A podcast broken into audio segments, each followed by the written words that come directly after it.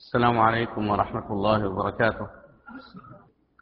الحمد لله رب العالمين.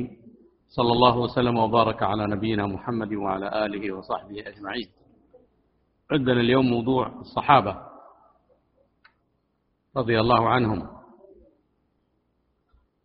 الصحابة وما أدراك ما الصحابة؟ أعلام الهدى ومصابيح الدجى. الذين كما قال فيهم شيخ الإسلام ابن تيمية رحمه الله بهم قام القرآن وبه قاموا وبهم نطق القرآن وبه نطقوا. كلمات عظيمة. وإذا تأملتم كتاب الله عز وجل وجدتم ذلك واضحا كالشمس حيث أثنى الله عز وجل عليهم في كتابه وأثنى عليهم رسوله صلى الله عليه وسلم. وهم صفوة هذه الأمة. وهم الذين ناصروا رسول الله صلى الله عليه وسلم. وهم الذين فتح الله عليهم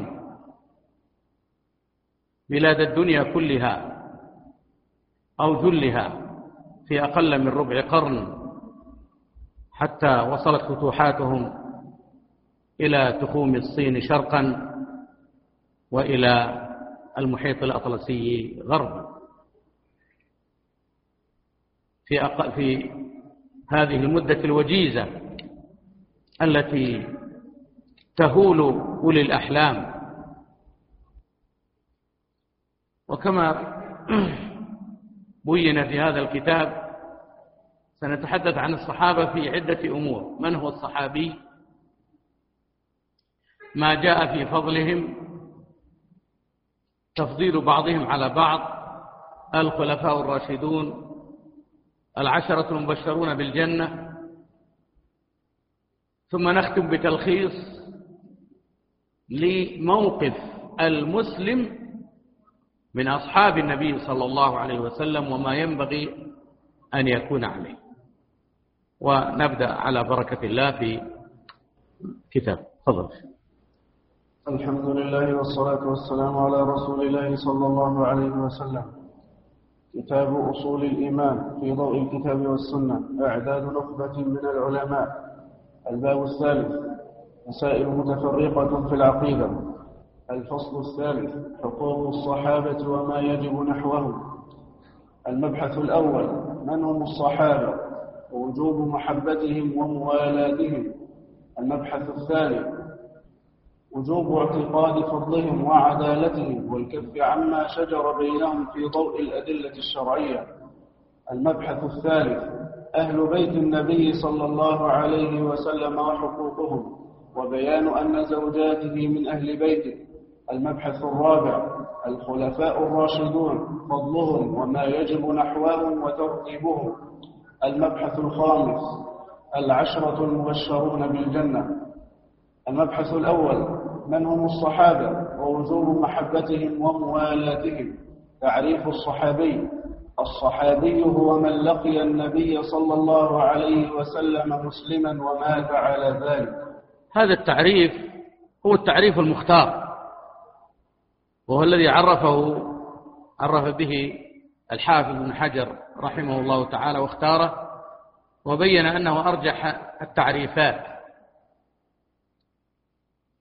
ولذلك في شرحه قال أهل العلم حتى ولو تخللت ذلك ردة ثم عاد إلى الإسلام فإنه لا تزول عنه ماذا الصحبة. فالصحابي من لقي النبي صلى الله عليه وسلم ولو مرة واحدة وهو مسلم ثم بعد ذلك مات على الإسلام. ولو تخلل ذلك ما تخلل و فإنه تعود له الصحبة على ما ذكر ورجح المحققون من أهل العلم. قالوا حفظهم الله وجوب محبتهم وموالاتهم. الصحابة خير القرون وصفوة هذه الأمة. وأفضل هذه الأمة بعد نبيها صلى الله عليه وسلم. ويجب علينا أن نتولاهم ونحبهم ونترضى عنهم. ونترضى عنهم وننزلهم منازلهم. فإن محبتهم واجبة على كل مسلم. وحبهم دين وإيمان وقربى إلى الرحمن. وبغضهم كفر وبغضهم كفر وطغيان. وهم حملة هذا الدين. فالطعن فيهم طعن في الدين كله لأنه وصل إلينا عن طريقهم. بعد أن تلقوه غضا طريا عن رسول الله صلى الله عليه وسلم مشافهة ونقلوه لنا بكل أمانة وإخلاص ونشروا الدين في كافة ربوع الأرض في أقل من ربع قرن. وفتح الله على أيديهم بلاد الدنيا فدخل الناس في دين الله أفواجا. وقد دل الكتاب والسنة على وجوب موالاة الصحابة ومحبتهم وأنها دليل صدق إيمان الرجل. فمن الكتاب, فمن الكتاب قوله تعالى والمؤمنون والمؤمنات بعضهم أولياء بعض وإذا كان أصحاب النبي صلى الله عليه وسلم مقطوعا بإيمانهم بل هم أفضل المؤمنين لتزكية الله ورسوله لهم فإن موالاتهم ومحبتهم دليل إيمان من قامت به هذه الصفة. ومن السنة حديث أنس رضي الله عنه عن النبي صلى الله عليه وسلم أنه قال آية الإيمان حب آية الإيمان حب الأنصار وآية النفاق بغض الأنصار. والنصوص في هذا كثيرة جدا لا يسع المقام ذكرها. على أن يحسن التنبيه هنا. على أنه يحسن. على أنه يحسن التنبيه هنا على ما يترتب على ما يترتب على موالاة الصحابة رضوان الله عليهم من الآثار الطيبة في الدنيا والآخرة مما يشحذ الهمم على تحقيق موالاتهم.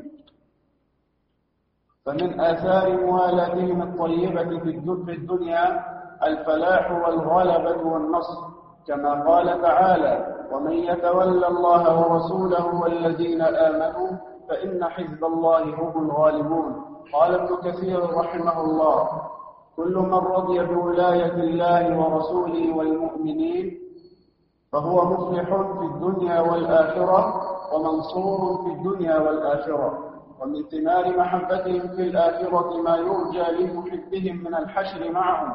لقول النبي صلى الله عليه وسلم كما في حديث عبد الله بن مسعود رضي الله عنه قال جاء رجل إلى رسول الله صلى الله عليه وسلم فقال يا رسول الله كيف تقول في رجل أحب قوما ولم يلحق بهم؟ فقال رسول الله صلى الله عليه وسلم المرء مع من أحب.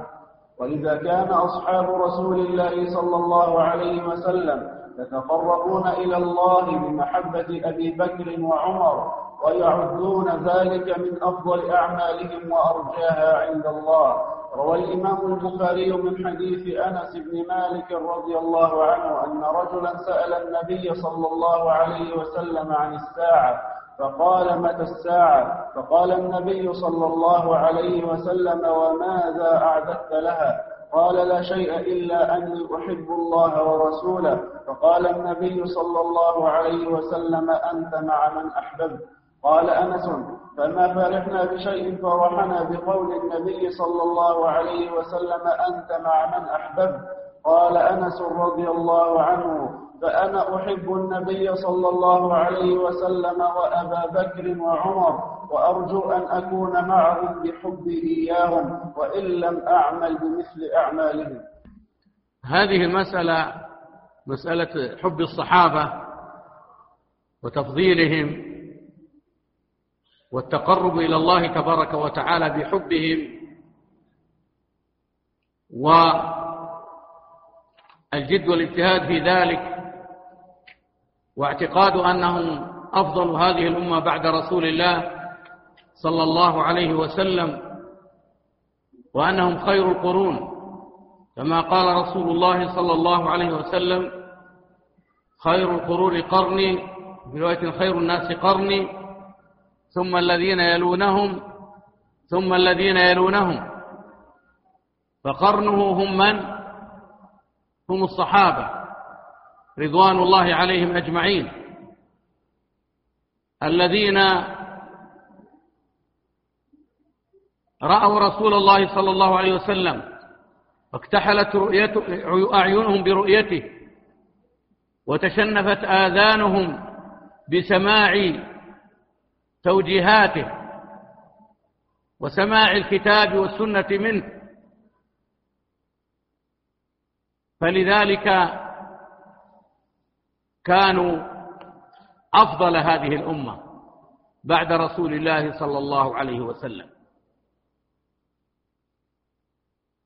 فحبهم حب لله ولرسوله وبغضهم بغض لله ولرسوله. لأن من أحبهم إنما أحبهم لدينهم والدين دين الله تبارك وتعالى.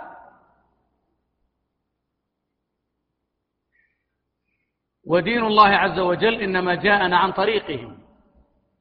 هم الذين نقلوه لنا غضا طريا كما سمعوه من النبي صلى الله عليه وسلم من غير زيادة ولا نقصان.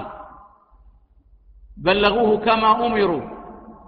طبقوا قول النبي صلى الله عليه وسلم نضر الله امرأ سمع مقالتي فوعاها فأداها كما سمعها فرب مبلغ أوعى من سامع.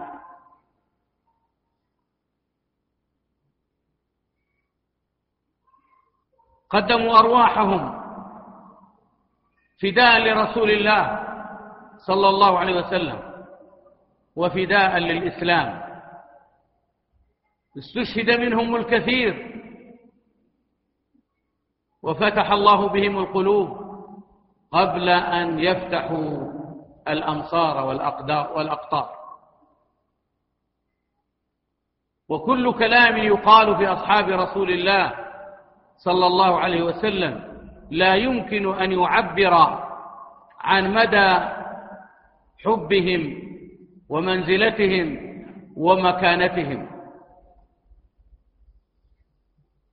ولذلك يتقرب المسلمون إلى الله بحبهم. لأنهم أولياء الله. فمن أحبهم فبحب الله أحبهم. ومن أبغضهم فلبوضه لدين الله أبغضهم. وهم فهم أولياء الله الصالح أولياء الله أولياء الله الأولين. هم أولياء الله الأولين. الخلص.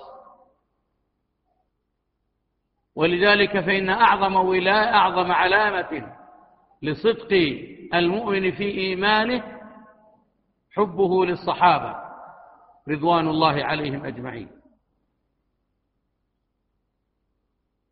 والمؤمنون والمؤمنات بعضهم أولياء بعض يأمرون بالمعروف وينهون عن المنكر. ولذلك نقل المؤلف كلام ابن كثير في أن من علامات الإيمان أننا نحب أولياء الله وخير أولياء الله بعد رسول الله صلى الله عليه وسلم هم من؟ هم الصحابة رضوان الله عليهم أجمعين فحبهم دين وعدل وإنصاف وإيمان وأمانة وبغضهم كفر ونفاق وخيانة. كما جاء نحو هذه العبارة عند عن الإمام الطحاوي رحمه الله تعالى في عقيدته المعروفة بالعقيدة الطحاوية. والناس يمتحنون بحب الصحابة. فمن كان صادقا في إسلامه وإيمانه فإنه يحب أصحاب رسول الله صلى الله عليه وسلم. وإذا كان منافقا أو كاذبا فإنه يبغض أصحاب رسول الله صلى الله عليه وسلم. ولذلك سمعنا الحديث العظيم حديث عبد الله بن مسعود عندما قال إننا نحب يعني آه القوم ولو لم نلحق بهم فقال المرء مع من أحب. وهذا أنس فرح هو والصحابة بقول النبي صلى الله عليه وسلم للأعرابي أنت مع من أحببت. عندما قال أعددت للساعة حب الله ورسوله. قال لقد فرحنا بذلك. فرحا لا يعدله فرح. لماذا؟ لأننا نحب رسول الله صلى الله عليه وسلم ونحب أبا بكر وعمر. فلذلك فإن محبتهم, محبتهم فرض. وسنلخص موقف المسلم تجاههم في آخر الدرس إن شاء الله تعالى. نعم تفضل قالوا حفظهم الله. المبحث الثاني المبحث الثاني. وجوب اعتقاد فضلهم وعدالتهم والكف عما شجر بينهم في ضوء الأدلة الشرعية. فضلهم لقد أثنى الله تعالى على الصحابة ورضي عنهم ووعدهم الحسنى كما قال تعالى السابقون الأولون من المهاجرين والأنصار والذين اتبعوهم بإحسان رضي الله عنهم ورضوا عنه وأعد لهم جنات تجري تحتها الأنهار خالدين فيها أبدا. ذلك الفوز العظيم. وقال تعالى لقد رضي الله عن المؤمنين إذ يبايعونك تحت الشجرة. وقال تعالى للفقراء المهاجرين الذين أخرجوا من ديارهم وأموالهم يبتغون فضلا من الله ورضوانا وينصرون الله ورسوله. أولئك هم الصادقون. والذين تبوأوا الدار والإيمان من قبلهم يحبون من هاجر إليهم. ولا يجدون في صدورهم حاجة مما أوتوا ويؤثرون على أنفسهم ولو كان بهم خصاصة. ومن يوق شح نفسه فأولئك هم المفلحون. والذين جاءوا من بعدهم يقولون ربنا اغفر لنا ولإخواننا الذين سبقونا بالإيمان. ولا تجعل في قلوبنا غلا للذين آمنوا. ربنا إنك رؤوف رحيم. فقد دلت الآيات الكريمة. على فضل الصحابة والثناء عليهم من المهاجرين والأنصار وأهل بدر وأهل بيعة الرضوان الذين بايعوا تحت الشجرة وكل من حصل على شرف الصحبة. ووصف الذين جاءوا من بعدهم بأنهم يستغفرون لمن سبقهم من الصحابة ويدعون الله تعالى ألا يجعل في قلوبهم غلا للذين آمنوا.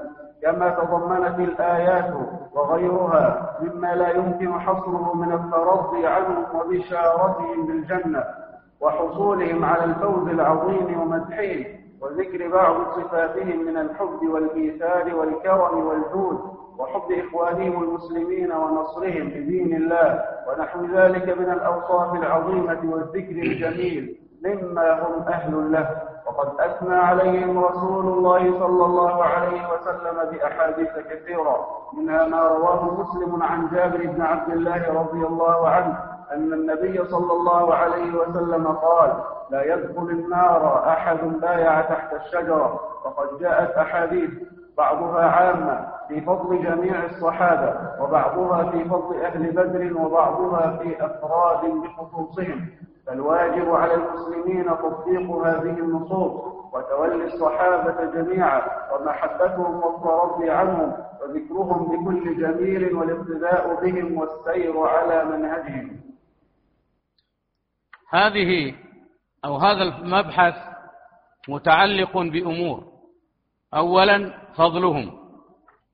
ثانيا وجوب حبهم وقد تقدم. ثالثا اعتقاد عدالتهم وأنهم جميعا عدول. رابعا آه، الثناء عليهم بما هم به أهل. وذكر بعض بعض أوصافهم المباركة التي وصفهم الله بها من الصدق والإيثار ومحبة الخير للغير والجد والإجتهاد في تبليغ رسالة رسول الله صلى الله عليه وسلم وتفانيهم في نشر هذا الدين. والأمر الرابع قلنا اعتقاد عدالتهم. لا يجوز أن نشكك في عدالة واحد منهم. والأمر الخامس اعتقاد أنهم أفضل هذه الأمة وقد تقدم. والأمر السادس الترضي عنهم جميعا بدون استثناء. والأمر السابع وجوب موالاتهم. والأمر الثامن الكف عما شجر بينهم. وقد سمعنا الآيات التي آثن الله بها عليهم. لقد رضي الله عن المؤمنين إذ يبايعونك تحت الشجرة. والسابقون الأولون من المهاجرين والأنصار والذين اتبعوهم بإحسان رضي الله عنهم ورضوا عنه وأعد لهم جنات تجري تحتها الأنهار. ذلك الفوز العظيم.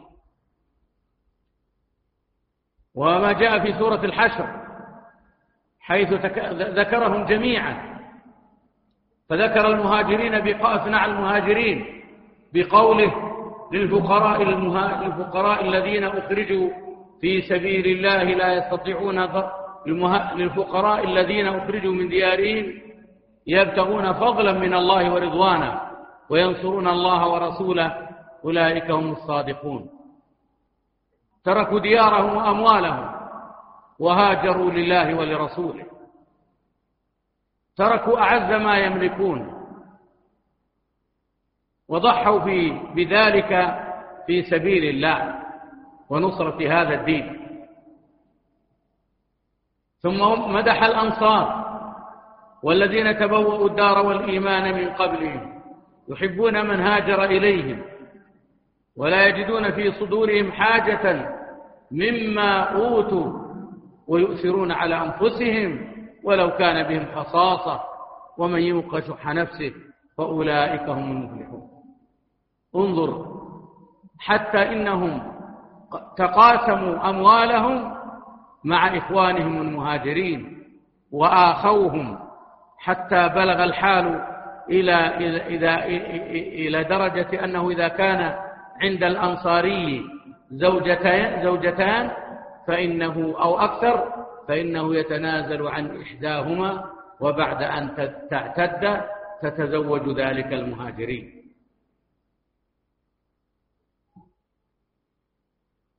ثم وصف من جاء بعدهم من الصحابة الآخرين بأنهم يسيرون على نهجهم والذين جاءوا من بعدهم يقولون ربنا اغفر لنا ولإخواننا الذين سبقونا بالإيمان. ولا تجعل في قلوبنا غلا للذين آمنوا. ربنا إنك رؤوف رحيم. وهذا أيضا ينطبق على التابعين الذين يترضون عن الصحابة ويترحمون عليهم ويكفون عما شجر بينهم. لذلك فإن من أهم الأمور هو الكف عما شجر بين الصحابة. مما حصل من الفتن التي أشعلها اليهود والنصارى والمجوس وبخاصة تلك الفتنة العارمة التي تولى كبرها عبد الله بن سبأ اليهودي والذي انتهت باستشهاد عثمان ثم باستشهاد علي وحاول قتل غيرهم من الصحابة كمعاوية وعمر بن العاص رضي الله عنهم جميعا. فهذه الأحداث يجب أن لا نخوض فيها إلا بقدر ما نعرف تلك الوقائع من الكتب الموثقة. وألا نخوض في تلك الكتب التي امتلأت حقدا على أصحاب رسول الله صلى الله عليه وسلم مثل كتب الرافضة مثل كتاب اليعقوبي والمسعودي وروايات الكلب والواقدي وغيرها من الروايات الهابطة التي قصد منها تشويه أصحاب رسول الله صلى الله عليه وسلم. فرحم الله من ترضى عن الصحابة وجزاه الله خيرا وحشره الله معهم ولعن الله وقاتل من أبغض الصحابة أيا كان. قاتل الله من أبغض الصحابة قاتل الله من أبغض الصحابة قاتل الله ولعن من أبغض الصحابة. أصحاب رسول الله الذين هم خير هذه الأمة كما ذكر الله في كتابه وبين رسوله صلى الله عليه وسلم في سنته. ونحن لا نعبأ بموقف أعداء السنة وأعداء الصحابة من الرافضة والخوارج وإنما يؤسف لأناس ينتمون إلى أهل السنة من بعض الكتاب المعاصرين الذين نالوا من الصحابة مثل صاحب الظلال وقبله صاحب خلافة وملوكية. فهذان الكاتبان الجاهلان قد وقعا في أعراض الصحابة. أعني المودودية وسيد قطب ومن نهج نهجهم من الجهلة. فقد نالوا من أصحاب رسول الله صلى الله عليه وسلم ولا سيما عليا ومعاوية وعمر بن العاص وأبا موسى الأشعري وغيره من أصحاب رسول الله صلى الله عليه وسلم. فإن هؤلاء الكتاب ومن سار على نهجهم قد ابتلوا بالولوغ في أعراض أصحاب رسول الله سواء في كتاب الظلال أو في كتاب العدالة الاجتماعية أو في كتاب كتب وشخصيات أو غير ذلك من هذه الكتب المليئة بالضلال. المليئة بكثير من الضلالات. لا سيما تجاه الصحابة. بل لم يسلم منهم حتى الأنبياء. فقد غمزوهم ولمزوهم.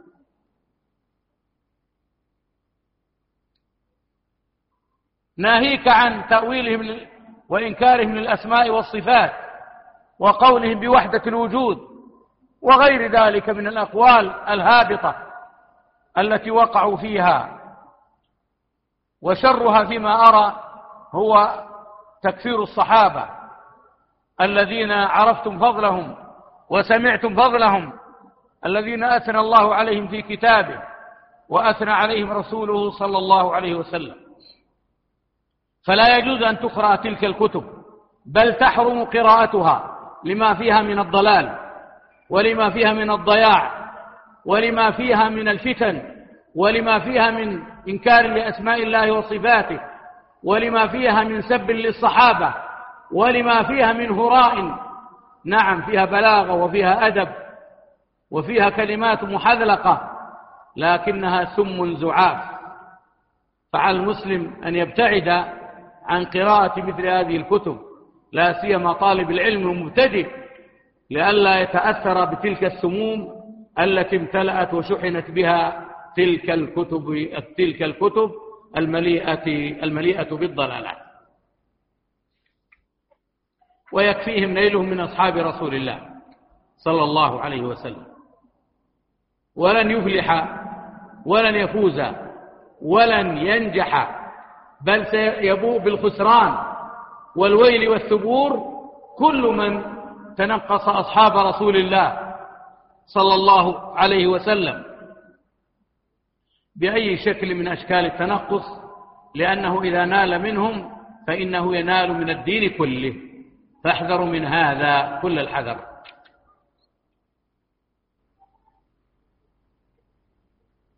تفضل. قالوا حفظهم الله. وذوب الكف عما شجر بين الصحابة. وحكم سبهم عرفنا أن أصحاب رسول الله صلى الله عليه وسلم هم الصفوة المختارة.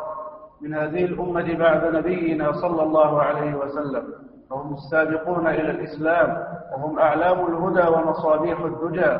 هم الذين جهدوا في الله حق جهاده وأبلوا بلاء حسنا في الزود عن حياض الإسلام. حتى مكن الله لهذا الدين في الأرض. على أيديهم فمن تنقصهم أو سبهم أو نال من أحد منهم فهو من شر الخليقة لأن عمله هذا اعتداء على الدين كله. ومن كفرهم أو اعتقد ردتهم فهو أولى بالكفر والردة وإنه مهما عمل أحد بعدهم من عمل فإنه لن يبلغ شيئا من فضلهم.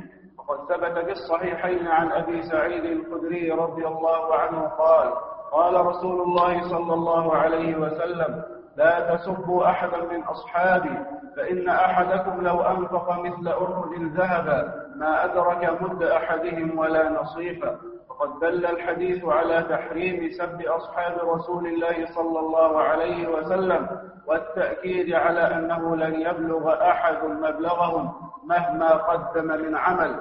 فالواجب على المسلمين اعتقاد عدالتهم والترضي عنهم والكف عما شجر بينهم وعدم الخوض فيما جرى بينهم من خلاف وترك سرائرهم إلى الله تعالى. قال عمر بن عبد العزيز رحمه الله أولئك قوم طهر الله أيدينا من دمائهم فلنطهر ألسنتنا من أعراضهم. وخلاصة القول أن أهل السنة يوالون الصحابة كلهم وينزلونهم منازلهم التي يستحقونها بالعدل والإنصاف لا بالهوى والتعصب فإن ذلك كله من البغي الذي هو مجاوزة الحد.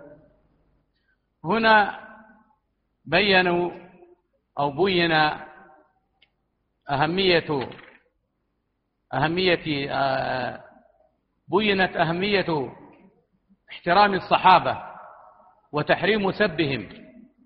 وعدم النيل منهم والكف عما شجر بينهم وبيان منزلتهم وأنه مهما أنفق أحد منا من نفقة أو تقرب بقربة فإنه لن يبلغ عسر معشار الصحابة رضوان الله عليهم أجمعين. هؤلاء الذين جعلهم الله صفوة هذه الأمة ومكن الله له لدينه بهم فرضي الله عنهم وأرضاهم وأخزى الله من أبغضهم وقلاهم. وقد أورد المصنف حديث أبي سعيد المتفق عليه لا تسبوا أصحابي فإن أحدكم لو أنفق مثل أحد ذهبا ما بلغ مد أحدهم ولا نصيفه إن هؤلاء الصحابة هم الذين أبلوا بلاء حسنا في سبيل رفعة هذا الدين. ولولا الله ثم جهودهم لما عرفنا. ولولا الله ثم جهودهم لما عرفنا الدين كله. وإذا تنقصوا فإن تنقصهم تنقص للدين بأكمله. وعلينا أن نقف منهم موقف أهل العلم من أهل السنة والجماعة الذين يترضون عنهم ويكفون عما شجر بينهم ولا يخوضون في ذلك. بل, إن بل إنهم هم أنفسهم يحترم بعضهم بعضا مهما جرى. انظروا إلى قول علي بن أبي طالب رضي الله عنه إني لأرجو أن أكون أنا وطلحة والزبير ومعاوية بن أبي سفيان ممن قال الله فيهم ونزعنا ما في صدورهم من غل إخوانا على سرر متقابلين. وهذا كله بعد أن جرت تلك الأحداث في الجمل وصفين مما تلك الحروب التي أضرمها أعداء الإسلام وأوقعوا بين الصحابة بما أوقعوا ولكنهم في الأخير أدركوا ذلك كله وأدركوا أن المسألة مسألة أن المسألة مسألة تفريق بين الأمة الواحدة وبين أصحاب رسول الله صلى الله عليه وسلم. ولذلك تدارك الأمر. حتى إن الحسن رضي الله عنه وأرضاه لقد تنازل لمعاوية رضي الله عنه وأرضاه وأخذ الله من أبغضه وقلاه. تنازل له في عام واحد وأربعين هجرية. حتى لقد سمي هذا العام عام الجماعة. وهذا آية نبوية كريمة ومعجزة كما يسمونها الذين يسمون بالمعجزات. وأفضل شيء أن تسمى بماذا؟ آه من يجيب؟ الآيات أحسنت. تسمى الآيات أولى من تسمية المعجزات. قد قال النبي صلى الله عليه وسلم إن ابني هذا سيد يصلح الله به بين فئتين عظيمتين من المسلمين. يعني من؟ الحسن بن علي رضي الله عنه عنهما. وفعلا بتنازله رضي الله عنه اجتمع المسلمون على معاوية بن أبي سفيان رضي الله عنه. فعلينا أن نفهم هذه الأمور وأن نعيها. وأن نتنبه إلى كل ما يخالف ذلك من أمور تفتت أو تفرق بين أهل السنة والجماعة. نعم تفضل. المبحث الثالث أهل بيت النبي صلى الله عليه وسلم. التعريف بأهل البيت. أهل البيت هم آل النبي صلى الله عليه وسلم الذين حرمت عليهم الصدقة. هم آل علي بن أبي طالب وآل جعفر وآل العباس وبنو, وبنو الحارث بن عبد المطلب وأزواج النبي صلى الله عليه وسلم. أدلة فضل أهل البيت. قوله تعالى إنما يريد الله ليذهب عنكم الرجس أهل البيت ويطهركم تطهيرا. وقال صلى الله عليه وسلم أذكركم الله في أهل بيتي. دخول أزواج النبي صلى الله عليه وسلم قال تعالى يا نساء النبي لستن كأحد من النساء. إن اتقيتن فلا تخضعن بالقول فيطمع الذي في قلبه مرض. وقلن قولا معروفا. وقرن في بيوتكن ولا تبرجن ولا تبرجن تبرج الجاهلية الأولى. وأقمنا الصلاة وآتينا الزكاة وأطعنا الله ورسوله. إنما يريد الله ليذهب عنكم الرجس أهل البيت ويطهركم تطهيرا. واذكرن ما يتلى في بيوتكن من آيات الله والحكمة. إن الله كان لطيفا خبيرا. قال الإمام ابن كثير رحمه الله ثم الذي لا يشك فيه من تدبر القرآن أن نساء النبي صلى الله عليه وسلم داخلات في قوله إنما يريد الله ليذهب عنكم إنما يريد الله ليذهب عنكم الرجس أهل البيت ويطهركم تطهيرا. فإن سياق الكلام معهن ولهذا قال بعد هذا كله واذكرن ما يتلى في بيوتكن من آيات الله والحكمة أي واعلمنا بما ينزل الله تبارك وتعالى على رسوله صلى الله عليه وسلم في بيوتكن من الكتاب والسنة. قال قتالة وغير واحد واذكرن هذه النعمة التي خصصتن بها من بين النساء. هذا المبحث يتعلق بآل البيت آل بيت النبي صلى الله عليه وسلم. وهم من تحرم عليهم الصدقة وتحل لهم الهدية. وخلاصتهم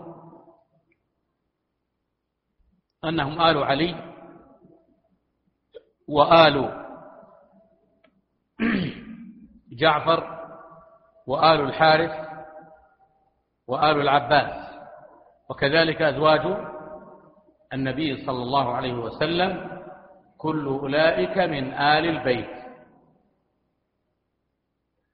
والمقصود الإحسان إليهم واحترامهم وحبهم حب المؤمنين منهم.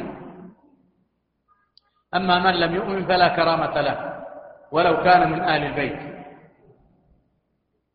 وإنما نكرم منهم ونعامله على أنه من آل البيت المشمولين بهذا الفضل.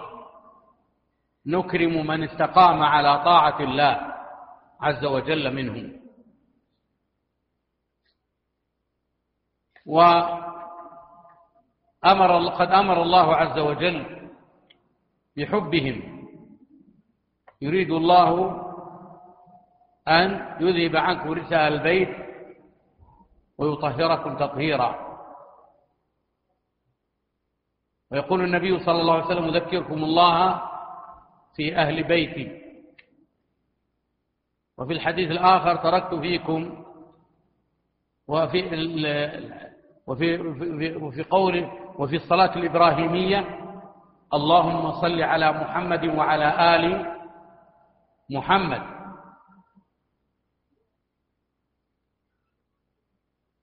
وهم آل بيته صلوات الله وسلامه عليه. فالمؤمنون منهم يجب توليه وحبه واحترامه. نحبهم بحب رسول الله صلى الله عليه وسلم لأنهم آله وخاصته. وعلى رأسهم أزواج النبي صلى الله عليه وسلم.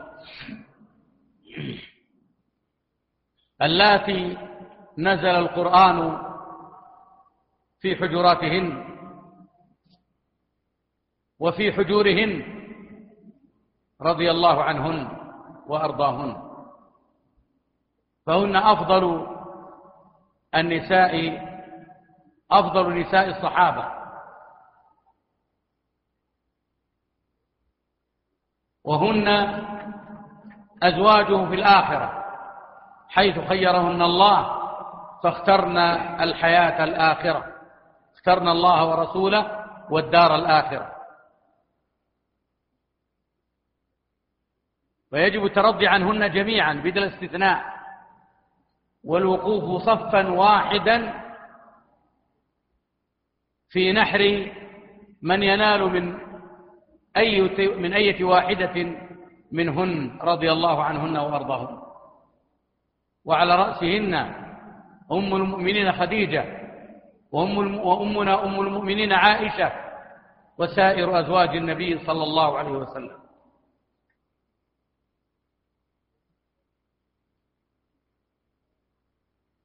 ولذلك فإنه يجب التصدي لمن ينال منهن من من المجوس وعباد الشيطان وتلاميذ إبليس وتلاميذ عبد الله بن سبأ وأفراق المجوس الذين يسبون أمهات المؤمنين.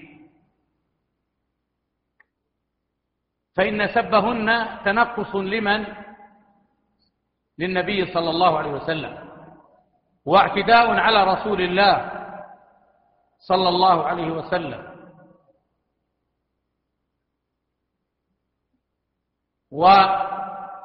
وانتهاك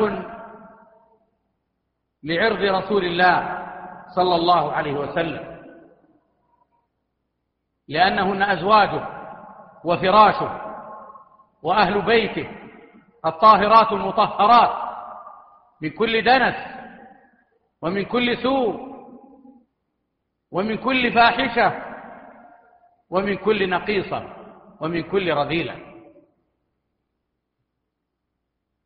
كما قال حسان رضي الله عنه بعائشة حصان رذان ما تزن بريبة أي لا تظن بريبة. رضي الله عنهم أجمعين. وقد انطلقت بعض الأبواق المريضة من أفراخ المجوس هذه الأيام تنال من أزواج النبي صلى الله عليه وسلم ولا سيما عائشة.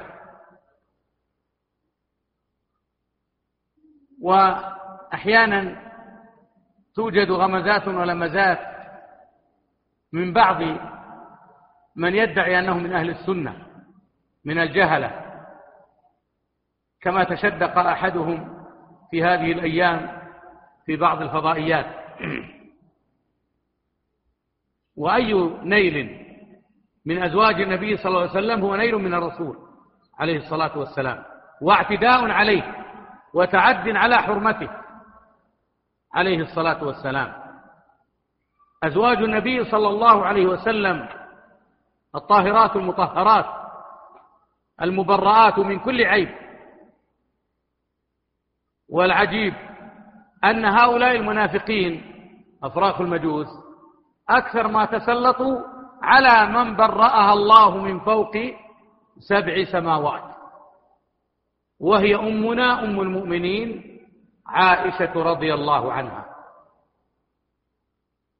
ولكن رد ردهم الله بكيدهم لم ينالوا خيرا.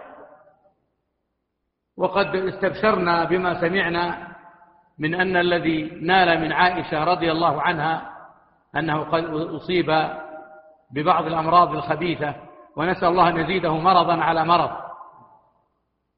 وأن يخرس لسانه وأن يكسر بنانه وأن يأخذه أخذ عزيز مقتدر لأنه تعدى على رسول الله صلى الله عليه وسلم. ومن ما يقشعر له البدن وترتعد له الفرائص أن أحد هؤلاء الرافضة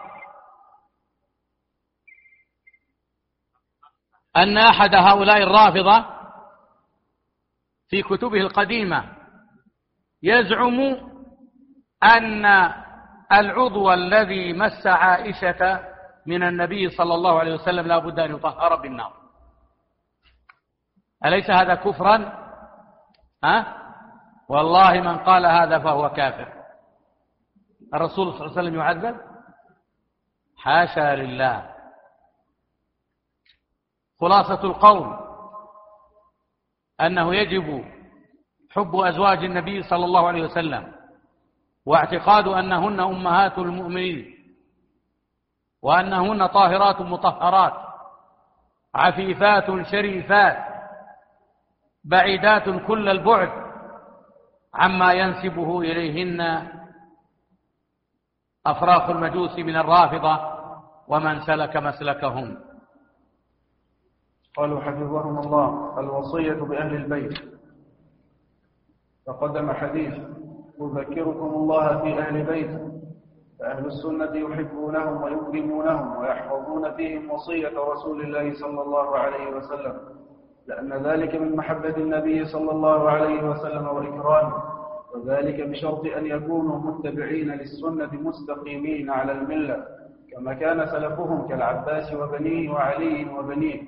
أما من خالف السنة ولم يستقم على الدين فإنه لا يجوز موالاته ولو كان من أهل البيت. فموقف أهل السنة والجماعة من أهل البيت موقف الاعتدال والإنصاف. يتولون أهل البيت والاستقامة منهم ويتبرؤون ممن خالف السنة وانحرف عن الدين. ولو كان من أهل البيت فإن كونه من أهل البيت ومن قرابة الرسول صلى الله عليه وسلم لا ينفعه شيئا حتى يستقيم على دين الله. وقد روى أبو هريرة رضي الله عنه قال قام رسول الله صلى الله عليه وسلم حين أنزل عليه وأنذر عشيرتك الأقربين فقال يا معشر قريش أو كلمة نحوها اشتروا أنفسكم لا أغني عنكم من الله شيئا. يا بني عبد مناف لا أغني عنكم من الله شيئا. يا صفية عمة رسول الله صلى الله عليه وسلم لا أغني عنك من الله شيئا. ويا فاطمة بنت محمد صلى الله عليه وسلم سليني من مالي ما شئت لا أغني عنك من الله شيئا. ولحديث من بطأ به عمله لم يسرع به نسبه. معنى من بطأ أي من تأخر. ويتبرأ أهل السنة والجماعة من الذين يغلون في بيته من الذين يغلون في بعض أهل البيت ويدعون لهم العصمة ومن الذين ينصبون العداوة لأهل البيت المستقيمين ويطعنون فيهم. ومن طريقة المبتدعة والخرافيين الذين يتوسلون بأهل البيت ويتخذونهم أربابا من دون الله.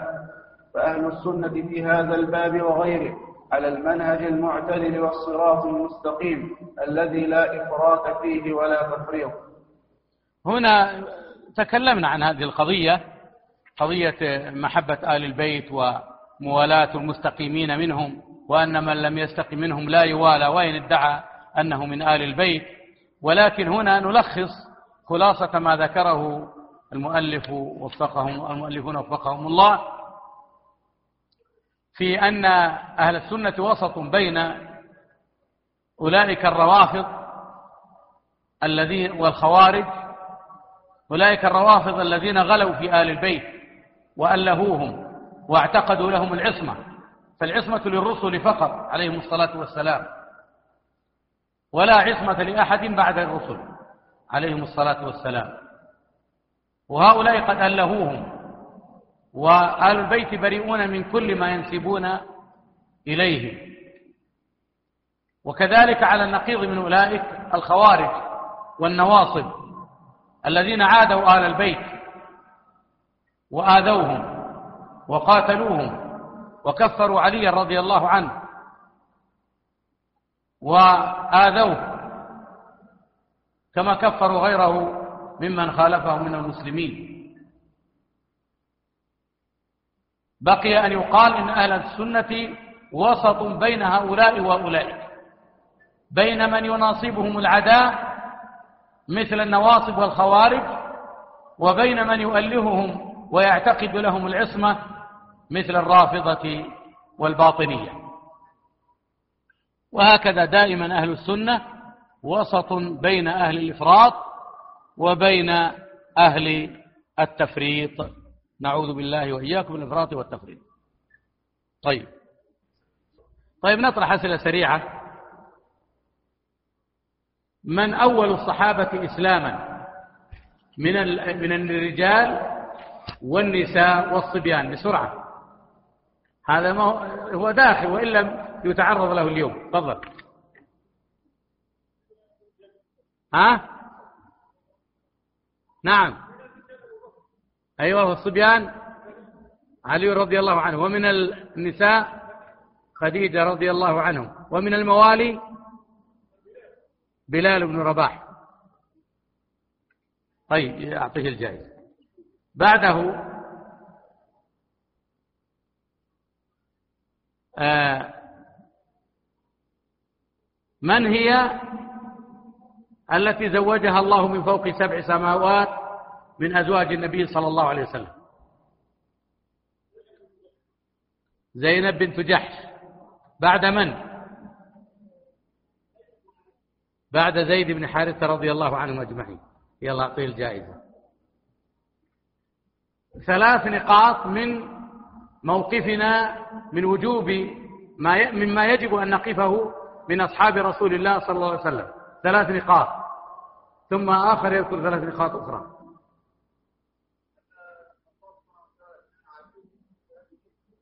نعم. أنهم كلهم عدول. نعم. ها؟ من أفضل الأمة؟ أنا أكمل لك. أنا هم أفضل الأمة بعد بعد النبي صلى الله عليه وسلم. أعطيه الجائزة. ثلاثة أخرى. ثلاثة أخرى. وجوب توليهم من غير من غير استثناء أحسنت أيضا ها؟ وجوب توليهم وحبهم من غير استثناء نعم. أيضا الكف عما شجر بينهم. أيضا بقي واحدة كانت في الأول الحقيقة. الترضي عنهم جميعا. ترضي يعطيه الجائزة. طيب. آه عندنا آه سؤال. ما الآية التي أثنى الله فيها على من؟ من ترحم على الصحابة. آية أثنى الله فيها على من ترحم على الصحابة. أيوة تفضل. ها؟ والذين جاءوا من بعدهم. يقولون ربنا اغفر لنا. سبقونا بالإيمان. ربنا طيب أعطيه الجائزة. كم بقي اثنتين نسختين. طيب. آه تعرف الصحابي ولا تنظر الكتاب انتبه. لا تنظر الكتاب.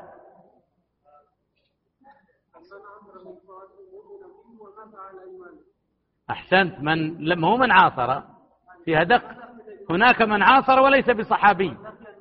أحسنت. من لقي النفس ومات على ومات على ذلك. يلا أعطيه الجائزة. السؤال الأخير. من آخر الصحابة وفاة على الراجح؟ أنس بن مالك رضي الله عنه. هل قيل غير هذا؟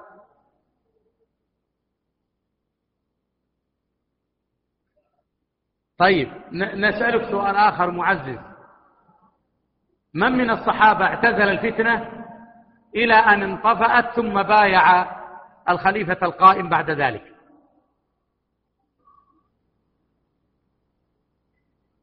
باقي واحدة ولا اثنين؟